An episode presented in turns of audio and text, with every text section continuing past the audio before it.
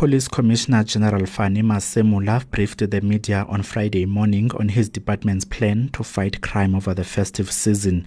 He said police will focus on crimes related to gender based violence and femicide, enhancing border security and road safety, which will include roadblocks on national roads.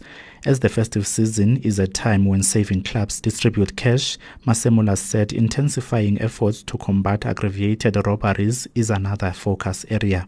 We all know that this period is characterized by abundance of uh, cash and influx of people at shopping centers and malls.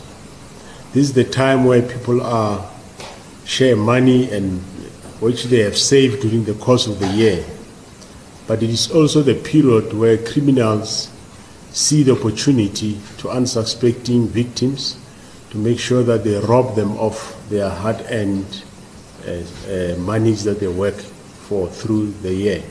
Earlier this year, President Ramaphosa announced the recruitment of more police officers. Masemola said they will welcome just more than 9,000 of the 10,000 recruits next week.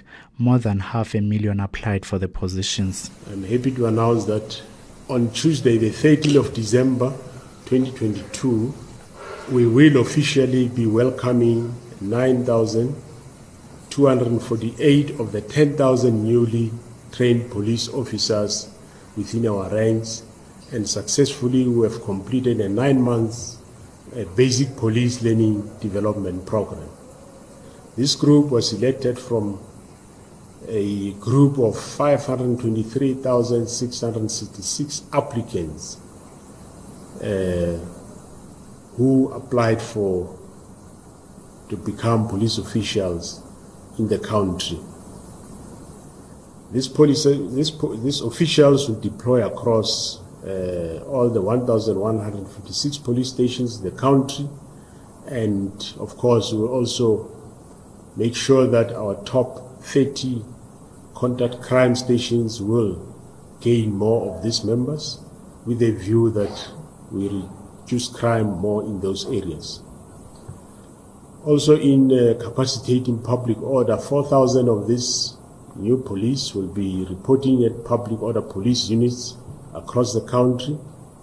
And it is also worth noting that 495 of the 10,000 newly trained police uh, officers, mostly your graduates, have already uh, hit the streets running.